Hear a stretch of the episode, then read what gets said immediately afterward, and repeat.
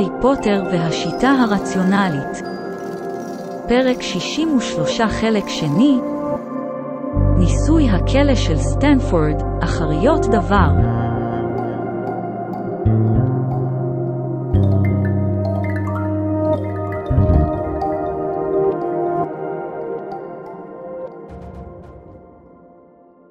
אחרית דבר, אמיליה בונס. אז אני מבינה שחייו אינם בסכנה, אמרה אמיליה. המרפא, גבר זקן בעל מבט חמור סבר שלבש גלימות לבנות, הוא היה בן מוגלגים ועשה זאת כדי לכבד מסורת כלשהי של המוגלגים, עליה אמיליה לא שאלה מעולם, אם כי לעצמה היא חשבה שזה גרם לו להיראות יותר מדי כמו רוח רפאים. הניד בראשו ואמר, בהחלט לא. אמיליה הביטה בדמות האדם שנחה חסרת הכרה על מיטת המרפאים, על הבשר השרוף והמרוטש, הסדין הדק שכיסה אותו למען הצניעות הוסר לבקשתה. הוא עשוי להחלים לגמרי, הוא עלול שלא. המרפא אמר שמוקדם מכדי לדעת. ואז אמיליה הביטה במחשפה השנייה בחדר, הבלשית. ואת אומרת, אמרה אמיליה, שהחומר הבוער נוצר בשינוי צורה ממים, כנראה בצורת קרח. הבלשית הנהנה בראשה ואמרה, נשמעת מבולבלת, זה היה יכול להיות הרבה יותר גרוע אלמלא, כמה נחמד מצידם. היא ירקה, ואז הצמיד היד עייפה למצחה. לא, לא, זה כן אמור היה להיות מעשה של נחמדות. בשלב הסופי של הבריחה לא היה טעם לנסות לשתות באיש. מי שעשה זאת, אם כן, כן התכוון לצמצם את הנזק. הוא חשב במונחים של הילאים ששואפים את הישן, לא של מישהו מותקף באמצעות האש. אם היה זהו שעדיין היה בשליטה, הוא היה מנווט את המנוע הרולטי ברחמנות רבה יותר. אבל בלטריקס בלאק רכבה על המנוע הרולטי מאז קבן לבדה. כל הילאים הצופים הסכימו על כך. הם הפעילו את הלחשים נוגדי ההנגזה שלהם, והייתה רק אישה אחת על המנוע הרולטי הזה, אם כי היו לו שני מושבים. אדם טוב וחף מפשע, אם כך, שהיה מסוגל להטיל את לחש הפטרונוס, רומה כדי שיציל את בלטריקס בלאק. אדם חף מפשע נלחם בבח ריחד יד, מכניע בזהירות הילי מנוסה מבלי לפגוע בו פגיעה חמורה. אדם חף מפשע יצר בשינוי צורה את הדלק לחפץ המוגלגי עליו השניים היו אמורים לרכוב החוצה מאז קבן, יוצר אותו ממים קפואים למען העילאים שלה. ואז התועלת שהביא לבלטריקס בלאק נגמרה. היא הייתה מצפה שכל מי שהיה מסוגל להכניע את בחי חד יד היה חוזה את החלק הזה, אבל מצד שני, היא לא הייתה מצפה שמישהו שמסוגל להטיל את לחש הפטרונוס ינסה להציל את בלטריקס בלאק מלכתחילה. אמיליה העבירה את ידה על עיניה, עוצמת אותן לרגע של אבל שקט. אני תוהה מי זה היה, ואיך אתה יודע מי תמרן אותו. איזה סיפור סופר לו. היא אפילו לא שמה לב עד רגע לאחר מכן שמשמעות המחשבה הזו היא שהיא מתחילה להאמין. אולי, משום שלא משנה עד כמה קשה להאמין לדמבלדור, קשה יותר שלא לזהות את תביעת ידה של האינטליגנציה הקרה והאפלה הזו. אחרית דבר, אלבוס דמבלדור. אמנם נותרו רק עוד 57 שניות עד סוף ארוחת הבוקר, ואומנם הוא השתמש ב4 סיבובים של מחולל הזמן שלו, אבל בסופו של דבר, אלבוס דמבלדור הגיע בזמן. המנהל? צייץ קולה המנומס של פרופסור פיליוס פליטוויק, כשהקוסם הזקן חלף על פניו. מר פוטר ביקש להעביר לך הודעה. הקוסם הזקן נעצר, הוא הביט בסקרנות במורה ללחשים. מר פוטר אמר שאחרי שהתעורר, הוא הבין עד כמה לא הוגנים היו הדברים שאמר לך אחרי שפוקס צרח. מר פוטר אמר שהוא לא אומר שום דבר בנוגע לשום דבר אחר, רק מתנצל על החלק הזה. הקוסם הזה כן המשיך להביט במורה ללחשים שלו, ועדיין לא דיבר. המנהל? צייץ פיליוס. אמור לו שאני מודה לו, אמר אלבוס דמבלדור. אבל שחכם יותר להקשיב לעופות חול מאשר לקוסמים חכמים וסקנים. והתיישב במקומו 3 שניות לפני שהאוכל נעלם. אחרית דבר, פרופסור קווירל. לא! אמרה גברת פומפרי לילד בחדות. אתה לא יכול לראות אותו. אתה לא יכול להציק לו. אתה לא יכול לשאול אותו שאלה אחת קטנה. הוא צריך לנוח במיטה ולא לעשות שום דבר במשך 3 ימים לפחות. אחרית דבר, מינרווה מקגונגל. היא הלכה לכיוון המרפאה, והרי פוטר יצא ממנה כשחלפו זה על פני זו. המבט שהעניק לה לא היה כועס. הוא לא היה עצוב. הוא לא הסגיר הרבה בכלל. זה היה כאילו הוא הביט בה מספיק זמן כדי להבהיר שהוא לא נמנע מלהביט בה בכוונה. ואז הוא סב את מבטו לפני שתוכל להבין איזה מבט להשיב לו, כאילו רצה לחסוך ממנה גם את זה. הוא לא אמר דבר כשחלף על פניה. גם היא לא. מה אפשר לומר? אחרית דבר, פרד וג'ורג' ויזלי. הם ממש צעקו בכל רם כשעברו את הפינה וראו את דמבלדור. לא הייתה זו העובדה שהמנהל הופיע משום מקום והביט בהם במבט חמור סבר. דמבלדור תמיד עשה את זה. אבל הקוסם היה לבוש בגלימות שחורות רשמיות ונראה מאוד עתיק ומאוד חזק, והוא הביט בשניהם במבט חד. פרד וג'ורג' ויזלי! אמר דמבלדור בקול מלא עוצמה. כן, המנהל. הם אמרו, נמתחים להקשב ומצדיעים כמו שראו בתמונות ישנות. שימעו לי היטב, אתם חבריו של הרי פוטר, לא כן? כן, המנהל. הרי פוטר נמצא בסכנה. אסור שיצא בתחום לחשי ההגנה של הוגוורטס. שימעו לי, בני ויזלי, אני מפציר בכם לשמוע. אתם יודעים שאינני גריפינדור כמותכם, שגם אני יודע שישנם חוקים מעל החוקים. אבל זה, פרד וג'ורג', זה דבר בעל חשיבות נוראה. אסור שתהיה שום חריגה הפעם קטנה כגדולה. אם תסייעו להרי פוטר לעזוב את הוגוורטס, הוא עלול למות. אם הוא שולח אתכם למשימה, אתם רשאים ללכת. אם הוא מבקש מכם להביא לו חפצים, אתם רשאים לסייע. אבל אם הוא מבקש מכם להבריח את עצמו החוצה מהוגוורטס, אתם מוכרחים לסרב. האם אתם מבינים? כן, מנהל. הם אמרו בלי באמת לחשוב, ואז החליפו מבטים מאוססים אחד עם השני. עיניו הכחולות הבהירות של המנהל הביטו בהם בריכוז. לא, לא בלי לחשוב. אם ארי מבקש מכם להוציא אותו, אתם מוכרחים לסרב. אם הוא מבקש מכם להראות לו את הדרך, אתם מוכרחים לסרב.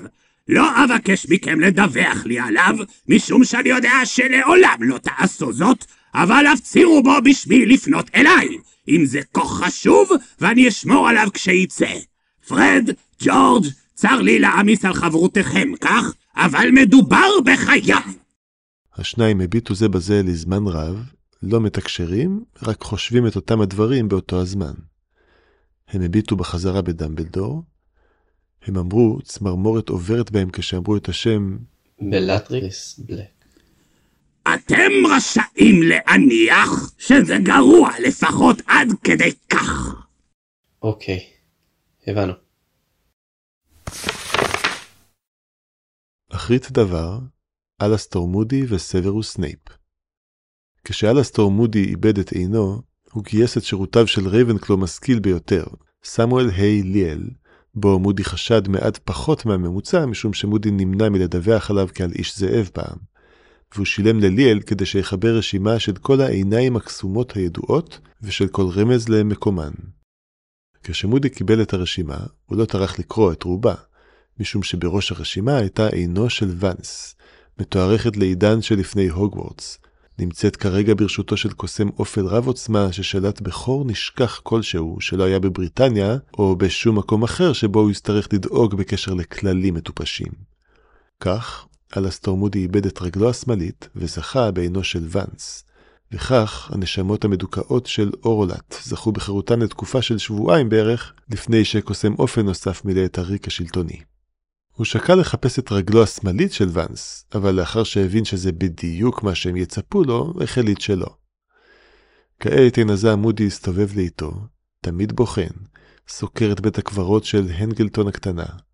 הוא היה אמור להיות אפלולי הרבה יותר, המקום הזה, אבל באור היום הבהיר לא נראה שונה ממקום על דשא ומצבות רגילות, תחום בשרשראות מתכת שבריריות וקלות לטיפוס, שהמוגדגים השתמשו בהם במקום בלחשי הגנה.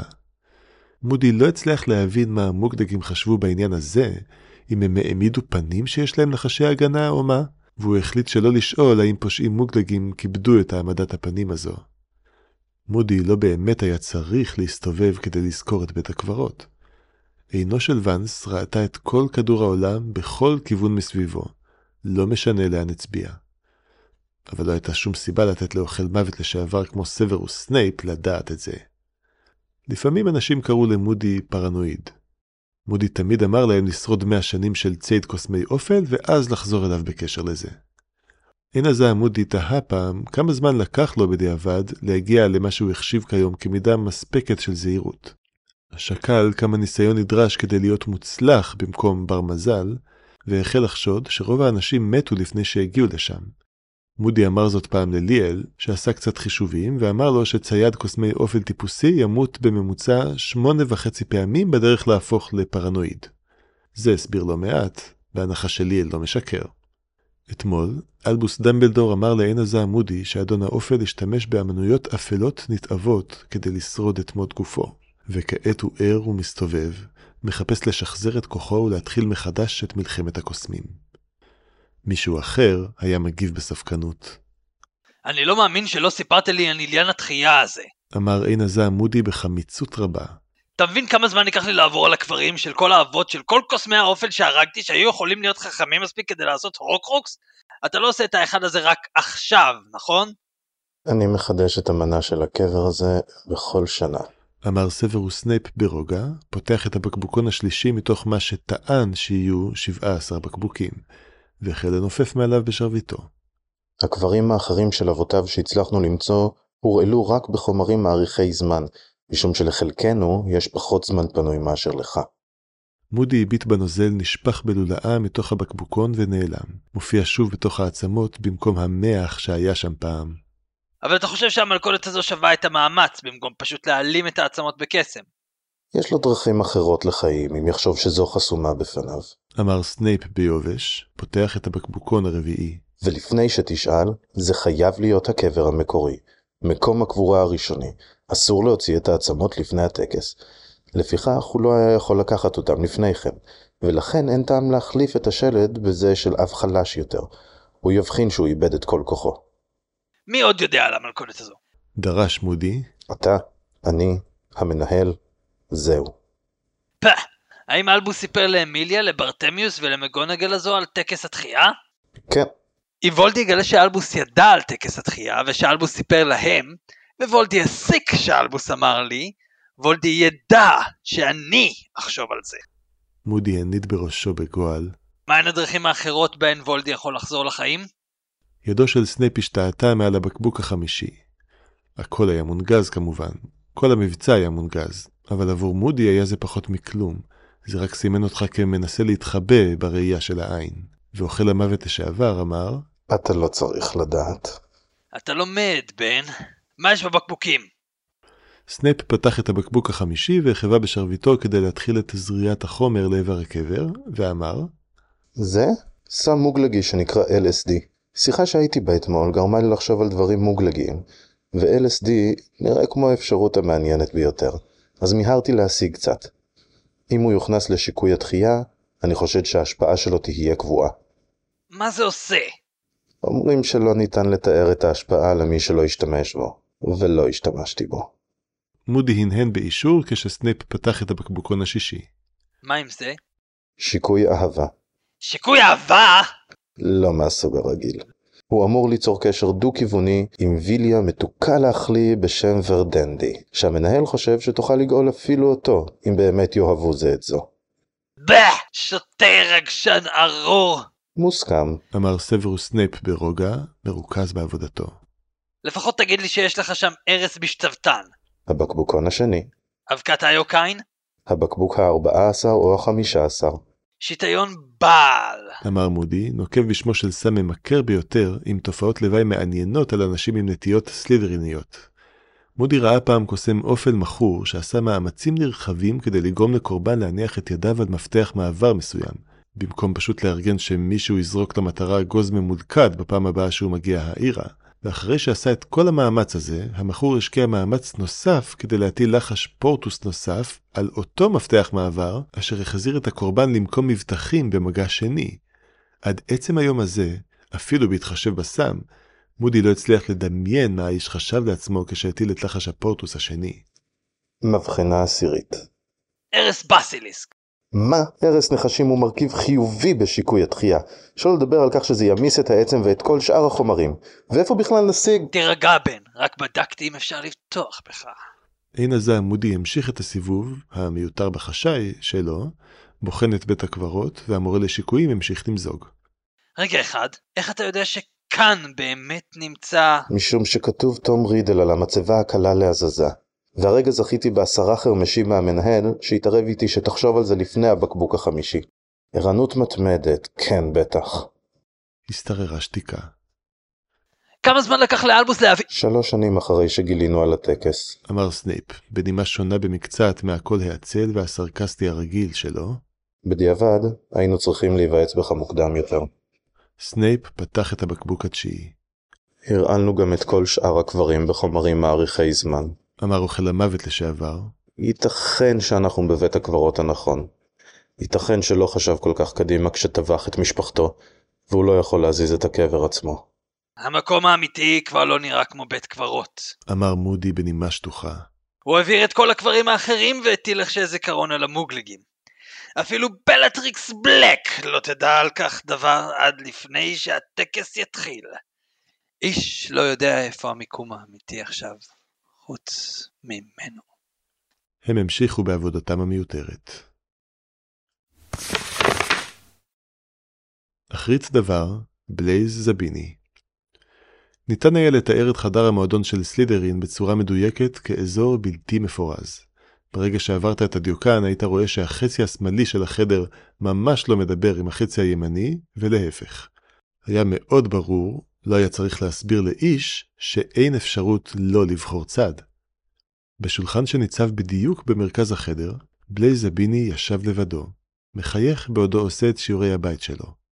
יש לו מוניטין והוא מתכוון לשמור עליו. אחרית דבר, דפני גרינגרס וטרייסי דיוויס. את עושה משהו מעניין היום? שאלה טרייסי. לא. אמרה דפני. אחרית דבר, הרי פוטר. מי שעלה גבוה מספיק בהוגוורטס לא היה רואה סביבו אנשים, רק מסדרונות וגרמי מדרגות ודיוקן אקראי ופה ושם משהו מעניין, כמו פסל ארד של יצור סעיר בגודל של ילד קטן המחזיק חנית שטוחה מוזרה. מי שעלה גבוה מספיק בהוגוורטס לא היה רואה סביבו אנשים, וזה התאים להרי בדיוק. ישנם מקומות גרועים בהרבה להיות לחוד בהם, הרי הניח, למעשה, קשה לחשוב על מקום טוב יותר להיות לחוד בו מאשר טירה עתיקה בעלת מבנה פרקטלי משתנה תמיד, שהמשמעות שלו היא שלעולם לא ייגמרו לך המקומות לחקור, מלאה באנשים מעניינים וספרים מעניינים וידע חשוב להחריד שלא היה ידוע למדע המוגלגי. אם לא היה נאמר להרי שאסור לו לעזוב, הוא בוודאי היה קופץ על ההזדמנות לבלות עוד זמן בהוגוורטס. הוא היה זומם ומתכנן כדי לזכות בו. הוגוורטס הייתה אופטימלית, פשוטו כמשמעו. לא בכל מובן אפשרי אולי, אבל בהחלט בכדור הארץ האמיתי זה היה מקום הכיף המקסימלי. כיצד הטירה ושטחיה יכולים להיראות כה קטנים, כה מגבילים, כיצד שאר העולם יכול להיראות כה חשוב ומעניין ברגע שנאמר להרי שאסור לו לעזוב. הוא בילה פה חודשים והוא לא הרגיש קלאוסטרופובי קודם. אתה מכיר את המחקר שנעשה על זה, ציין חלק כלשהו בתוכו. זה אפקט נדירות קלאסי.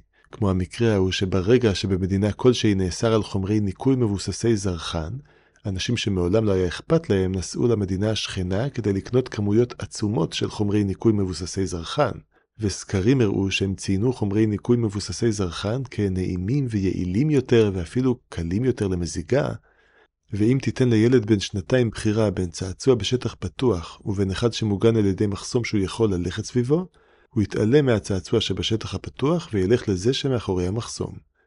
אנשי מחירות יודעים שהם יכולים למכור דברים אם רק יגידו ללקוח שהם עלולים לאזול. הכל היה בספרו של צ'יאלדיני, השפעה. כל מה שאתה מרגיש כעת. הדשא תמיד ירוק יותר בצד האסור. אם לא היה נאמר להרי שאסור היה לו לעזוב, הוא בטח היה קופץ על ההזדמנות להישאר בהוגוורטס בחופשת הקיץ. אבל לא לשארית חייו. זו בעצם הבעיה. מי יודע האם יש עדיין אדון אופל וולדמורט שעליו להביס? מי יודע האם זה שאין לנקוב בשמו עדיין קיים מחוץ לדמיונו של קוסם זקן שאולי לא רק מעמיד פני משוגע? גופו של לורד וולדמורט נמצא חרוך עד אפר. אין באמת דבר כזה נשמה. איך ייתכן שלורד וולדמורט עדיין חי? איך דמבלדור יודע שהוא עדיין חי? ואם אין אדון אופל, הרי לא יוכל להביס אותו, והוא יוותר לחוד בהוגוורטס לנצח. אולי הוא יוכל להימלט בצורה חוקית אחרי שיסיים ללמוד, בעוד 6 שנים, 4 חודשים ו3 שבועות מעכשיו. זה לא פרק זמן עד כדי כך ארוך בהשוואה לפרקי זמן, הוא רק נראה ארוך מספיק כדי שפרוטונים יתפרקו. אלא שזה לא רק זה. זה לא רק חירותו של הרי שמונחת על הכף. המנהל של הוגוורטס, הכושף הראשי של הקסמדרין, המגוואמפ העליון של קונפדרציית הקוסמים הבינלאומית, השמיע בשקט את כל האזעקה. אזעקת שווא. אזעקת שווא שהרי הפעיל. אתה יודע, אמר החלק בו שחידד את מיומנויותיו, לא תהית פעם איך זה שבכל מקצוע יש דרך שונה להצטיין, שמורה מצטיין שונה משרברב מצטיין, אבל שבכולם יש שיטות משותפות מסוימות של לא להיות טיפשים, ושאחת מהטכניקות החשובות ביותר היא להתמודד עם הטעויות הקטנות שלך לפני שהן הופכות לטעויות גדולות, אם כי למעשה זה כבר נראה כאילו זה מתאים לקטגוריית הטעויות הגדולות. הנקודה היא, אמר המשגיח הפנימי שלו, שזה נהיה גרוע יותר מרגע לרגע, פשוטו כמשמעו. השיטה שמרגלים משתמשים בה כדי להמיר אנשים היא שהם גורמים להם לעשות חטא קטן, ואז הם משתמשים בחטא הקטן כדי לסחוט אותם לעשות חטא גדול יותר, ואז הם משתמשים בחטא הזה כדי לגרום להם לעשות דברים גדולים אפילו יותר, ובסופו של דבר הסוחט מחזיק בנשמה שלהם. לא חשבת פעם על איך שאם האדם הנסחט היה יכול לחזות את כל הדרך, הוא היה פשוט מחליט לחטוף את המכה בשלב הראשון, לחטוף את המכה של חשיפת החטא הראשון? לא החלטת פעם שאתה תעשה את זה אם מישהו ינסה לסחוט אותך לעשות משהו גדול כדי להסתיר משהו קטן? האם אתה רואה את הדמיון, הרי ג'יימס פוטר אבנס ורס? אלא שזה לא קטן, זה כבר עכשיו לא קטן. יהיו הרבה אנשים חזקים מאוד שיחעסו מאוד על הרי, לא רק על הזקת השווא אלא על כך ששחרר את בלטריקס בלאק מאז קבן. ואם אדון האופל כן קיים והוא ירדוף אחריו, יכול להיות שהוא כבר יפסיד במלחמה. אתה לא חושב שהם יתרשמו מהכנות והרציונליות וראיית העתיד שלך, שיופגנו בכך שעצרת זאת לפני שזה יידרדר עוד יותר? הרי לא חשב כך למעשה. ואחרי בחינה רגעית, איזה חלק שלא היה זה שדיבר איתו, נאלץ להסכים שזה אופטימי בצורה מגוחכת. רגליו הנודדות לקחו אותו אל חלון פתוח, והרי נשען החוצה, השעין את זרועותיו על העדן והביט מטה על מדשאות הוגוורטס, הרחק ממעל. סוף פרק 63, חלק שני. הרי פוטר והשיטה הרציונלית, נכתב על ידי אליעזר יודקובסקי, מבוסס על עבודתה של ג'יי. קיי. רולינג, תורגם לעברית על ידי קהילת רציונליות ישראל, מוגש על ידי דביר שדה. תודה מיוחדת לצוריה יעקב על העזרה בעריכת פרק זה. מדאם אמיליה בונס, מקריאה, רינת גרומן מנוחין. המרפא איתי חלף. הבלשית, טליה נאמן. פרופסור פליטיק, יעל וליאר. פרופסור דמבלדור, איתמר קסנר.